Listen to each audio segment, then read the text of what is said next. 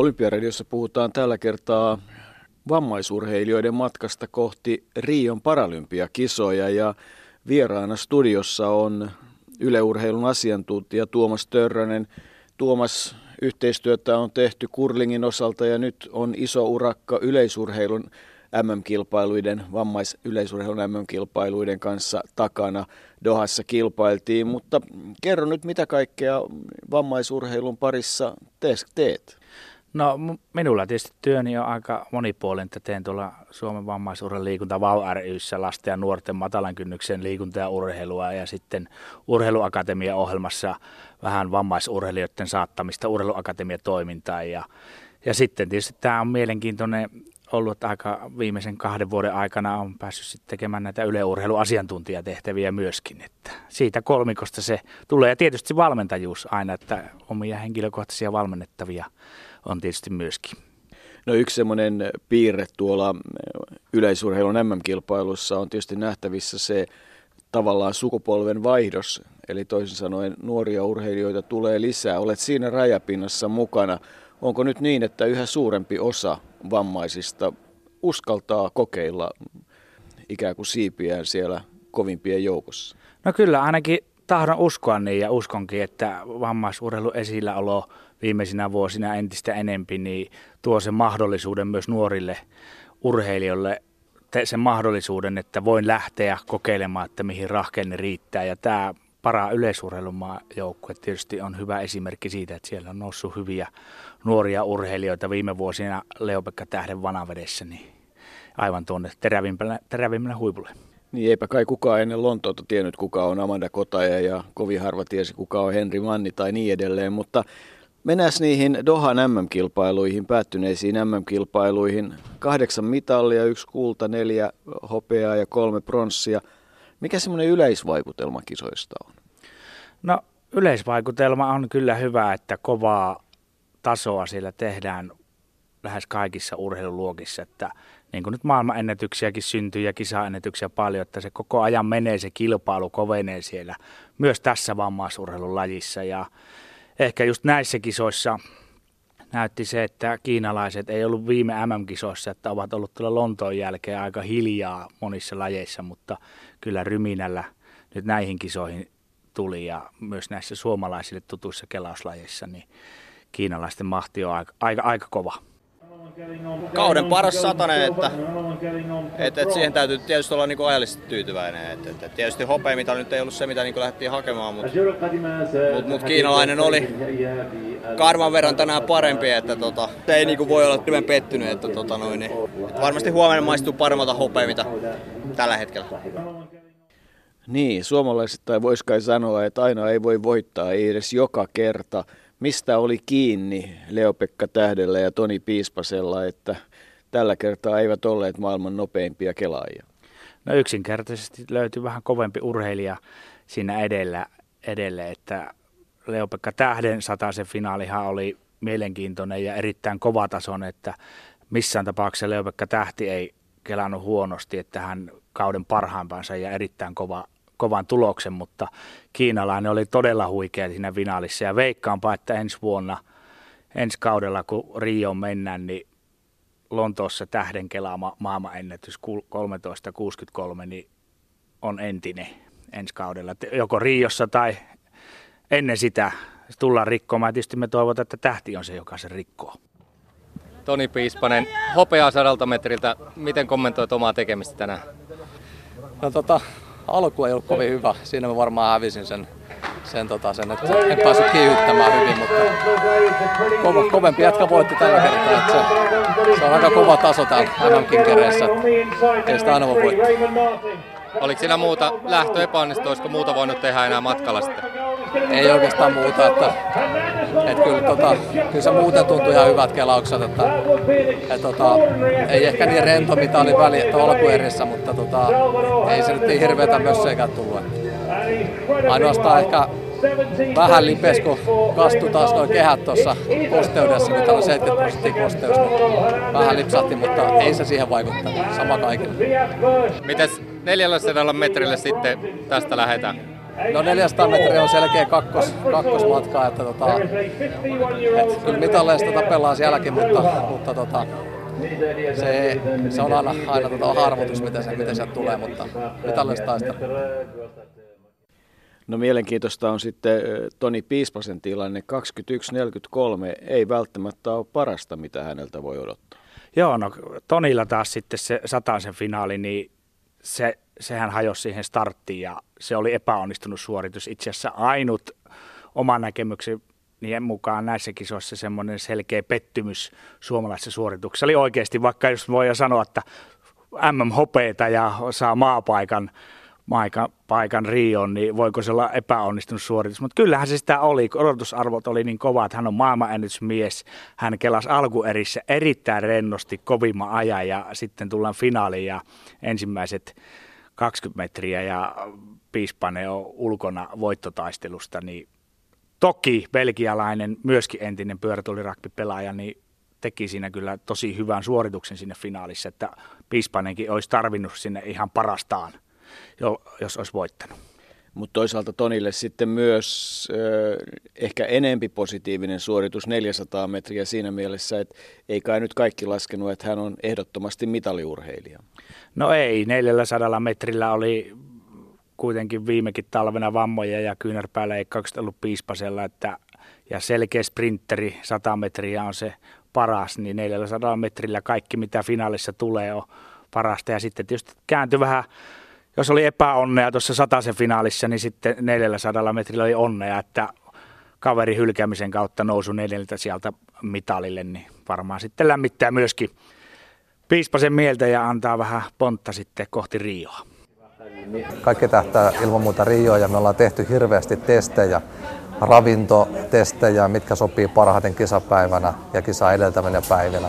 Me ollaan tehty näitä tuolitestejä, säätötestejä, ja kaiken näköisiä rengastestejä. Että kyllä me ollaan testattu tosi paljon, mutta kyllä se fysiikka on kuitenkin se, mikä ratkaisee voiton loppupeleissä. Viime kesäkuun ME oli niin kova, että siihen, siihen täytyy kyllä niin olla ihan optimiolosuhteet, optimituulet ja, ja tietysti tämmöinen vähän kovettunut mondorata, niin silloin olisi mahdollista. Mutta ei se, ei se mahdoton, ei se poissuljettua. Että tämä on tämmöistä tämmöistä näin, että joskus, se, joskus napsahtaa oikein kunnolla, niin silloin on mahdollista tehdä mitä vaan. Kiva päästä taas niin purkamaan kaikki se energia sinne kisa, kisapuolelle. No mennään vielä näihin mitallisteihin ja käydään läpi Amanda Kotajan suoritukset.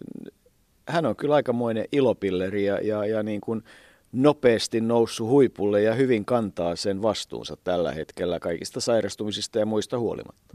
No on, on erinomaisen kova urheilija kyllä Amanda Kotaja, että nuoresta iästään huolimatta ja nyt ensimmäistä kertaa päästiin mittaamatta, mitä, mitkä on Amanda Kotaja voimavarat paineiden alla. Hän oli maailmanennätysnainen tänne lähdettäessä. Tosin kiinalaiset ei ollut siellä Arbonin kisassa kesäkuussa mukana, mutta kuitenkin ja sairastumisia keskellä kesää, niin kaksi kuukautta sitten ei ollut ollenkaan varma, että onko Amanda edes kisossa ja sitten siellä maailmanmestaruus ja MM-hopeita ja hyvillä tuloksilla, niin älyttömän hyvä suoritus Amanda Kotailta, että varmasti niin kuin näiden kisojen parasta. Ilmeisesti keskittyy Riossa aika pitkälle sadalle metrille. No kyllä uskoisin niin, että 400 täällä kahdeksas, no se ei kerro kaikkea totuutta, että aivan keskenkuntoisena Amanda Kota ja näihin kisoihin tuli, että varmasti parempaankin pystyy myös nelosella, mutta on myös sprinteri, niin kuin nämä suomalaiset tahtoo olla kelaajat ja Satane on ehdoton ykkösmatka, koska kakkostahan ei kelata Riossa, vaan nelonen on sitten se toinen, toinen matka. Amanda Kota ja mahtava suoritus, onneksi olkoon voitosta. Omat fiilikset? Kiitos, olihan se ihan mieletöntä. Kova, kova kisa oli, että, että tota, jos olisi ollut vähän pitempi matka, niin olisi kyllä Jenkki tullut siitä viereltä ohi, mutta mutta tällä kertaa se riitti ja oli vain onneksi 200 metriä. Vedit ihan niin kuin hampaa tirvessä ja sormesta vuotaa verta, mutta taisi olla se arvosta. Joo, kyllä mä kaikki niin annoin tänään ja todellakin on se arvosta, että on kyllä onnellinen. Onneksi olkoon. Kiitos.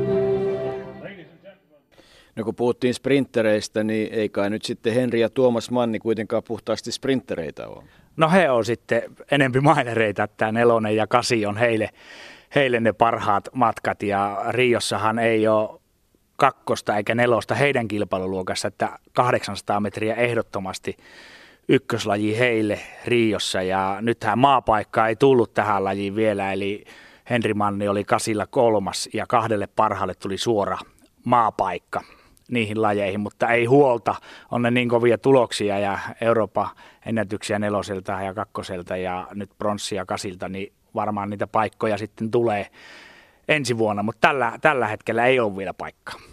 On tietysti ihan naurettavaa vertailla pyörätuoliurheilijaa ja, ja vammatonta juoksevaa urheilijaa, mutta jollakin tavalla naurattaa tämä Henri Mannin 800 metriä aika 1.45.71, että, että tota, aika hyviä 800 kisoja saataisiin saatais tota, tuoli vastaan ja pyörätuoli vastaan juoksia, ja siinä juoksia saa mennä aika kovaa. Kyllä, että tässä kilpailuluokassa, mikä Henri Mannilla on 34 luokkaa, eli vammaa koko vartalossa, CP-vamma tai sitä vastaava vamma, ja ne ajat on just tossa ja sitten taas tuo lievin kelausluokka 5-4 menee jo 800 metriä kovempaa kuin juokse, että se raja on siellä noin 500 metrin kohdalla, että nelosen menee juoksia vielä kaikissa kelausluokkia kovemmin, mutta sen jälkeen sitten riippuen siitä kelausluokasta, niin kelaajat menee kovempaa ja sitten kun mennään maratoniin, niin siellä ero juoksia on jo iso. No Henri ja Tuomas Manni on tullut kanssa aika lailla nopeasti mukaan. Onko tämä kanssa osa semmoista sukupolvenvaihdosta? Kyllä on, että he on nuoria urheilijoita kanssa, parikymppisiä, Tuomas vähän alle ja Henri vähän yli ja erittäin hyvää työtä siellä niin kuin valmennuskaksikko Maarit Kurki ja Marko Hyytiäinen on tehnyt jo useita vuosia ja Maarit Kurki myös Amanda Kota ja henkilökohtainen valmentaja ja fysioterapeuttina koko yleisurheilujoukkueelle, niin kyllä he on vieneet nuoria urheilijoita erittäin hyvin eteenpäin ja tässä niitä tuloksia on, sitten saahan nauttia. No, mitäpä sanot siitä, että Mariana Heikkinen ei saanut mitalia ja jäi neljänneksi äh, urheilijoita vaihtoluokkaa ja tulos on 16.76 keihässä. Ei kai ihan nappisuoritus? No se ei ollut ihan nappisuoritusta. Olisi, olisi varmaan parhaimmillaan pystynyt parempaankin lähti maailmantilaston kakkosena kisaan, että mitaliodotukset oli, eihän se kauaksi jäänyt 6 senttiä pronssista, mutta varmaan oli semmoinen, sanotaan rutiinisuoritus, mutta ei, ei päässyt venymään näissä kisoissa.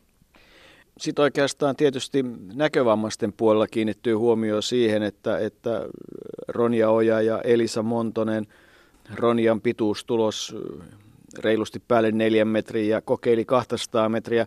Mitä sanot Ronjan ja Elisan suorituksista? No erityisesti Ronja Oja otti tässä näissä kisoissa askeleen eteenpäin, että edellisinä vuosina ne ovat olleet hyvin, hyvin tasaisia ja kamppaileet senttien mukaan, että kumpi on saanut paikan. Ja tosi hyvä nyt, että näihin MM-kisoihin molemmille urheilijoille tuli paikka ja pääsivät MM-kisoissa mittaamaan, että Ronjakaan kaksi vuotta sitten oli vielä Elisaa jäljessä. Elisa oli kaksi vuotta sitten Lionissa viides, Ronja ei päässyt mukaan. Ja Ronjalla on ollut paljon vaivoja edellisinä vuosina jalkojen kanssa ja nyt on terveenä ja on erittäin positiivinen siitä 4.30 ja 14 senttiä mitalista. Ja Ronja on se urheilija tällä hetkellä, joka on kiinni – maa, seuraavassa maapaikassa viiden, top vitosta katsotaan seuraavaksi. Hän on top viientenä tässä pituudessa ja Elisa heti siinä takana kuudentena. Nyt kausi päättyi ensimmäinen neljättä 2016 menee aikaikkuna kiinni, eli talven aikana tuskin hirveän paljon näitä, ylitetään näitä tuloksia. Että paljon mahdollista, että toukokuussa tulee jo maapaikka tässä lajissa Suomelle yksi ja sitten on mahdollista tulla vielä toinenkin. No sitten oikeastaan Esa-Pekka Mattila ja sitten taitaa olla aika pitkälle meidän joukkue jo käsitelty.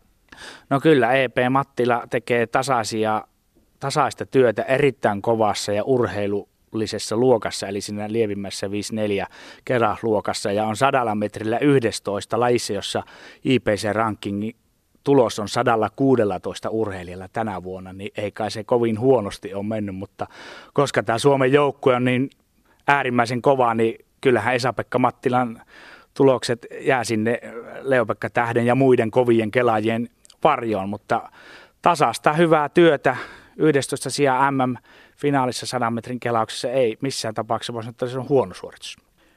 Kuullaan välillä, kun kävin jututtamassa Paralympiakomitean valmennuspäällikkö Kimmo Mustosta, että minkälainen noin kokonaisuutena tällä hetkellä tilanne Suomen joukkuetta silmällä pitää Rioon on ja jatketaan sitten tovin kuluttua Tuomas sun kanssa. Niinkin vammaisyleisurheilun MM-kilpailu Dohassa on takana päin ja ollaan päästy marraskuulle. Miltäs muuten kisat, yleisurheilukilpailut sinun silmiisi näyttäytyivät?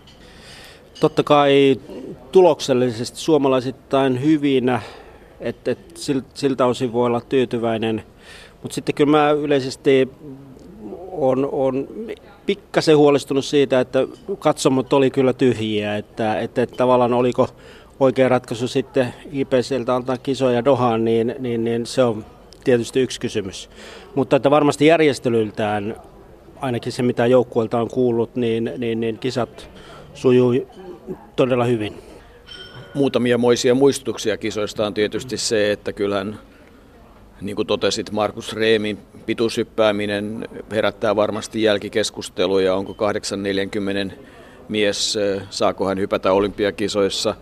Toinen muistutus on se, että ei suomalaiset välttämättä olekaan ylivoimaisia kelauksessa, että muitakin tulee. Ja kolmas on sitten se, että Pekingin paralympiakisojen jälkeen kiinalaiset on ottanut asiat aika lailla tosissaan. Onko tässä nämä kolme isoa havaintoa? Kyllä varmasti näin ja, ja siltä osin niin, niin, niin, mitä tulee tähän suomalaisten, suomalaisten menestymiseen, niin toisaalta voi olla hyväkin huomata se, että, että muutkin tekee kovaa töitä ja niin kuin Lepe ja Tonikin omalta osaltaan sanovat, että ehkä hyvä näin, että, että, että välttämättä Riossa ei olla haaste, niin kuin sillä tavalla haastettavana, vaan on itse asiassa haasteen asemassa ja, ja se voi olla hyväkin asetelma sitten Rio ajatellen. No, yleisurheilusta riittää puhetta. Jatketaan äh, kohta taas äh, Tuomaksen kanssa, mutta, mutta mitäs nämä muuten? Nyt todella marraskuuhun on edetty. Miltä meidän kisajoukkue näyttää? Alkaako kisa kyllä täyttyä?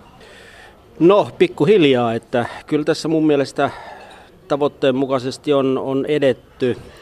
Et syyskuussahan meillä oli, oli täällä Suomessa pyörätuli Rakpin EM-kisat, joissa oli, oli kahdelle parhaalle paikka Rioon. Sitä valitettavasti Suomi ei saanut ja, ja siltä osin niin tietysti niin pettynyt, pettynyt pitää olla. Ja, ja tota, mutta kaiken kaikkiaan sitten eri lajeissa yleisurheilun lisäksi niin omalla tavallaan semmoisia hyviä hyviä näkymiä on esimerkiksi triatlonissa, että siellä meillä on todennäköisesti, no voi sanoa, että aika varma paikka jo naisten puolella.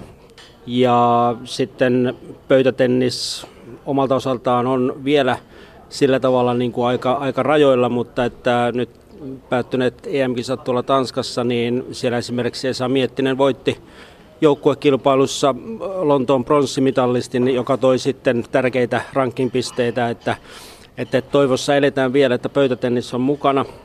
Uinnin osalta on tullut alustava arvio, että meillä on Riossa kolme paikkaa, mikä, mikä mun mielestä on se, mitä, mitä itsekin sitä olen, olen ajatellut pyöräilyyn, jossa meillä on jo yksi paikka, niin siihen odotetaan kuumeisesti sitten päätöstä, joka pitäisi tulla ihan lähiaikoina, että, että, että mikä on alustava arvio sitten toisen paikan suhteen. Ja mä uskon, uskon kyllä siihen, että Toki en suosi tuo nämä loput paikat, että esimerkiksi yleisurheilussa nyt on vasta tämä ensimmäinen vaihe tässä niin kuin paikkajaossa ohi MMien kautta ja loput paikat sitten tulee ensi vuoden puolella. Että kyllä mä edelleen tässä niin kuin 30 urheilijan joukkuetavoitteessa olen, olen kiinni.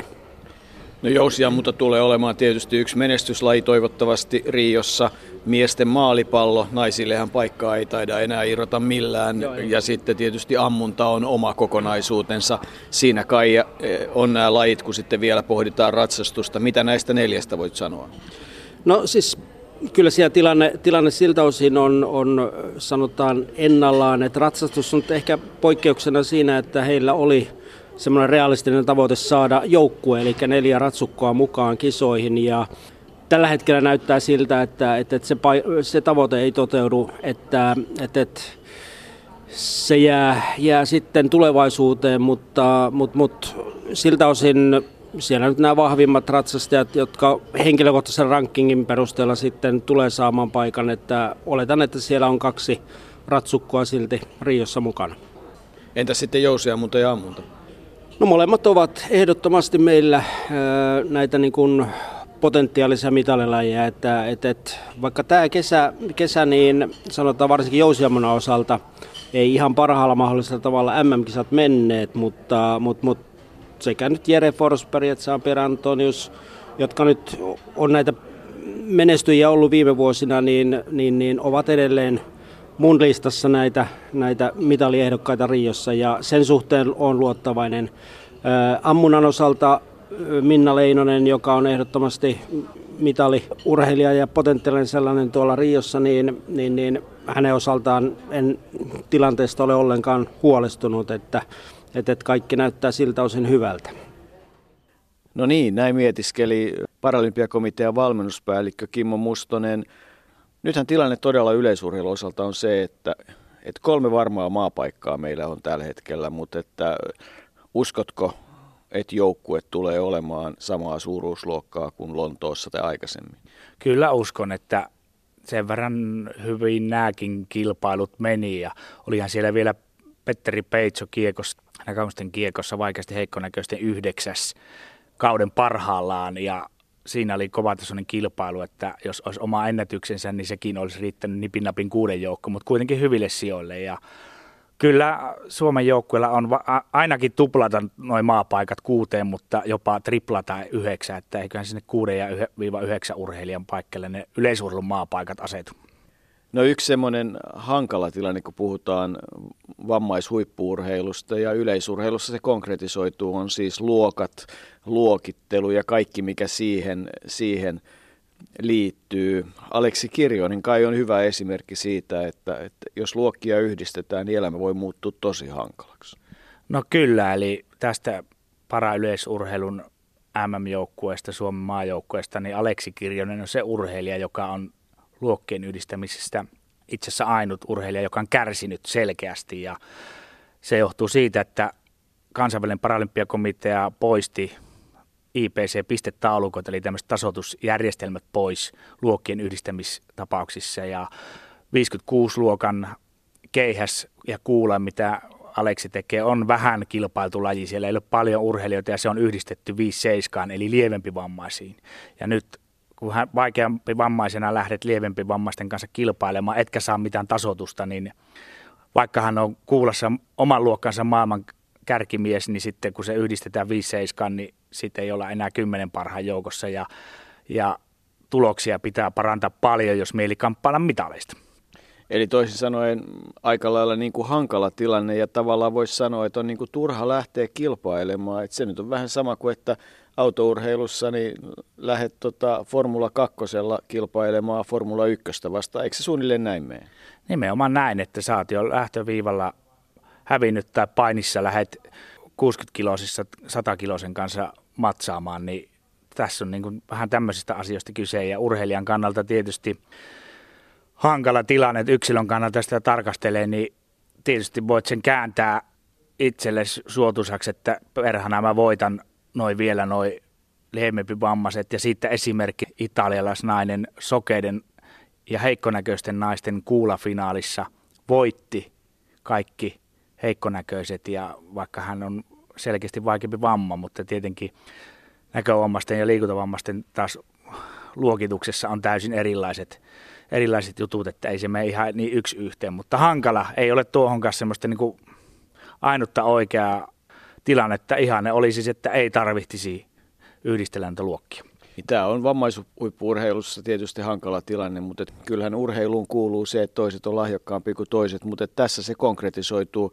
Kyllähän paljon keskustelua käytiin myös saksalaisen pituushyppäjän osalta.